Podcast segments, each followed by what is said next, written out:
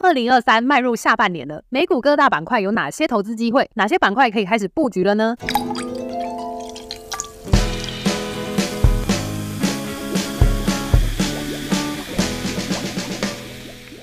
投资朋友们，你们好，欢迎收听周三居酒屋，我是 Cindy。上周美股比较没有新的财报公布，所以我们就跟大家来聊聊产业面的消息，属于比较中长线的布局机会。除了今年以来还没有退烧的 AI，现在又多了旅游复苏这个题材。我们就好好来关心一下美股各大板块在下半年有什么样的机会。最后还有 Q&A 的时间。节目开始之前，还是要提醒各位注意交易的风险。本节目仅提供一般建议，并未考量到你的财务规划。在交易之前，请务必充分了解你所涉及的风险。那我们就开始今天的节目吧。因为上周没有想要分享的财报，所以我们就来聊聊产业面的消息。毕竟也过完上半年了，以年初到六月底这个区间来排名的话，报酬表现最好的板块当然是 AI 概念股所处的科技和通讯服务。再来第三名就是这阵子涨势惊人的电动车板块所处的非必需消费。相反的，倒数前两名啊，从五月以来就一直是能源和公用事业。倒数第三名则是从原本的金融板块换成了医疗保健，代表三月发发生的银行危机带来的影响也逐渐淡化了。而且最近一个月的报酬，所有产业都是正数，也就代表了六月份所有的产业都在上涨，和五月份几乎所有产业都是负报酬的惨烈情况比起来，市场的情绪真的是改善了很多。不过这些都是过去的资讯，大家投资最关心的是未来怎么看。所以我们就来看看美股的各大产业板块未来有什么样的机会和风险吧。美股市值最大的一家公司就是苹果啦，在六月底的时候，市值直接突破了三兆美元。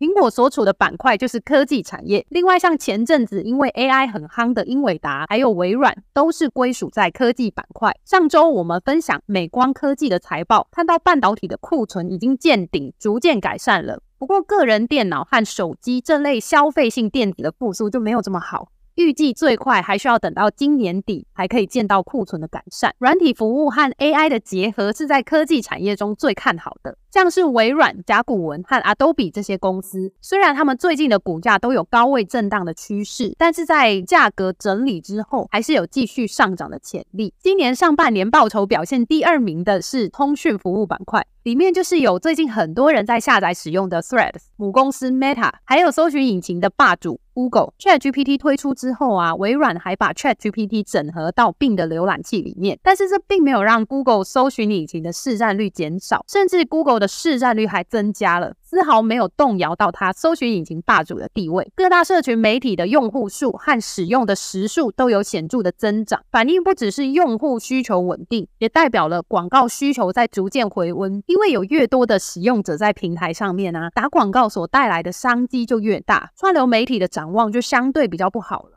不只是因为涨价影响了订阅需求，还有最近开始打击共享账号，这些都让串流媒体的用户成长速度不如以往。再来是今年以来又重新受到散户追捧的特斯拉所处的非必需消费板块，在这个板块的个股还有亚马逊，因为像汽车和电子商务都是景气比较好的时候，我们才会想要多消费的商品。可以想想，如果现在景气很差，连吃饭温饱都有问题的情况之下，应该很难再去买车或是逛网拍吧？今年以来，特斯拉的上涨主要都是能源业务所带动的，因为越来越多传统车厂使用特斯拉的充电服务。而且七月初公布的交车数也超预期。接下来的挑战呢，是在七月十九的时候，特斯拉会公布它的第二季财报。因为今年以来的降价带动了交车数大幅增加，但是这种销价卖车的方式，最直接的话就是会去冲击到特斯拉的毛利率。也就是车子虽然卖得更多了，但是平均每一台车可以赚的钱却相对变少。以往特斯拉都有百分之二十以上的毛利，但在上次的财报中，毛利首次降到百分之二十以下。市场也是紧盯着这一次特斯拉的财报表现呢、一旦有任何不及预期的数字，再加上从上次财报公布之后的股价低点到现在已经涨了百分之八十以上，目前的股价也来到了两百八十到三百美元的重要阻力位。随时有任何负面的消息，都会造成股价的大幅回调。刚刚讲到另外一家同样在非必需消费板块的亚马逊，这次财报公布之后，股价弱势整理了一阵子，主要是因为在上次财报会议当中，管理层透露亚马逊的云服务在第二季会比以往衰退更多。目前已经过完第二季了。看起来云服务的衰退已经是个事实，而且云服务衰退的趋势还会延续到第三季。不过也有乐观的部分啊，就是他们疲软很久的电商终于要开始复苏了。而且其实亚马逊的电商占比是比云服务还要高很多的，所以电商的复苏可以为亚马逊贡献更多的营收。另外，除了这两家巨头之外呢，也可以去关注旅游复苏，除了航空股之外的机会，像是旅游住宿平台 Airbnb 的股价，从上次五月初开财报之后的走势就比较偏向区间盘整，最近突破了一百二十六美元的阻力位，在旅游由商机持续利好之下，Airbnb 的股价还是很有机会可以再去挑战前次高点一百四十五美元。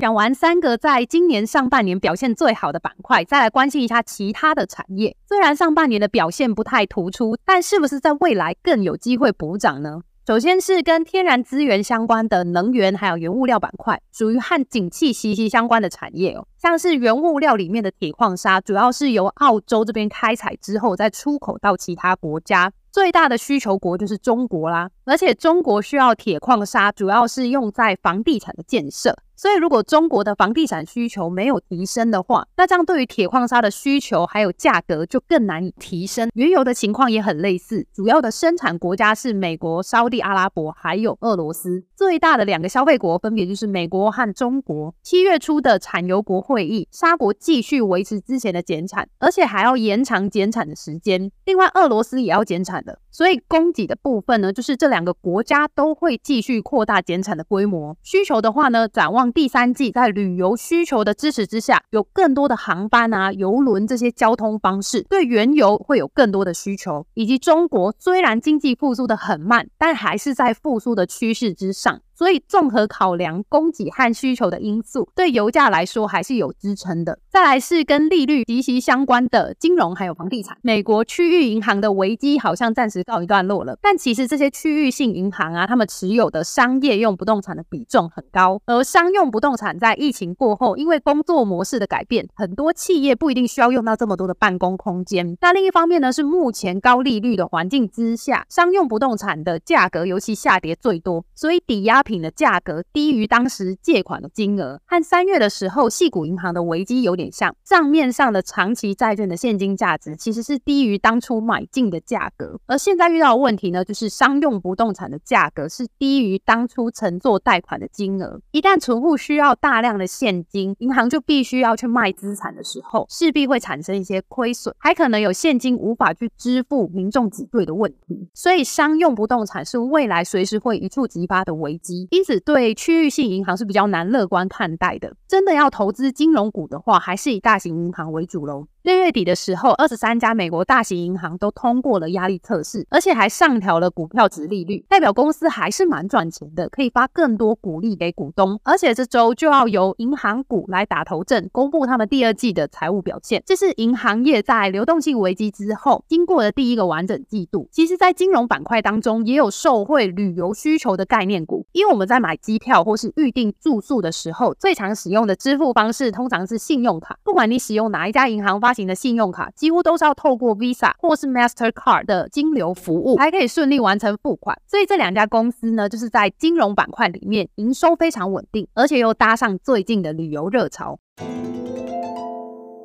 最后是今年股价表现没那么亮眼，但是一直是很稳定的几个产业，分别是必须消费、医疗保健和公用事业。必须消费的商品啊，像是食品还有日常生活用品，代表的公司就是可口可乐还有宝洁 P&G。今年以来都不断透过涨价来因应攀升的成本。下半年因为部分原物料还有物流成本都在下降，有助于必须消费品即使不继续靠涨价，也可以因为成本下降而增加获利。必须消费的另一个项目是。是零售通路，像是好事多和沃尔玛，他们同样也是透过涨价的方式，用这部分涨价所增加的营收来抵消掉在经济衰退疑虑之下，消费者对于大件消费品。例如家具还有家电的需求比较疲软，而且下半年尤其第四季的时候，还是美国的消费旺季，需求疲软的情况有机会比上半年改善许多。再来是医疗保健和公用事业，都是深深受到政策影响的产业。美国在疫情期间递延的医疗需求，在最近都陆续恢恢复了，门诊量和手术的需求都优于预期。不过这也让医疗保险业的费用增加，所以像联合健康这类型的医疗保险公司，股价在六月份就有明显的下跌。不过相对比较乐观的消息是，在六月初的时候通过的美国债务上限谈判，并没有影响到医疗保险和补助的金额，所以预估下半年医疗保健产业的获利会比上半年还要好。最后是同样深受到政策影响的公用事业，在这个产业里的公司名称听起来都很无聊，像是一些处理废弃物还有废水的公司，或是开发使用新能源和绿能的公司。虽然名称听起来很无聊，但是公用事业的报酬在二零二二大熊市的这一年却表现得很稳健。下半年受到圣婴现象和极端气候的影响，天气越来越热，用电量激增之下呢，会推升了电价。而且拜登的能源政策特别有利于多元化公用事业。当然，今年来说，公用事业、医疗保健还有必须消费这类型的股票和科技股比起来，他们的走势真的是比较平淡了。不过，这本来就是这些产业的特色，在经济前景还不是很明朗的时候，可以适当的配置这一些防御型的股票。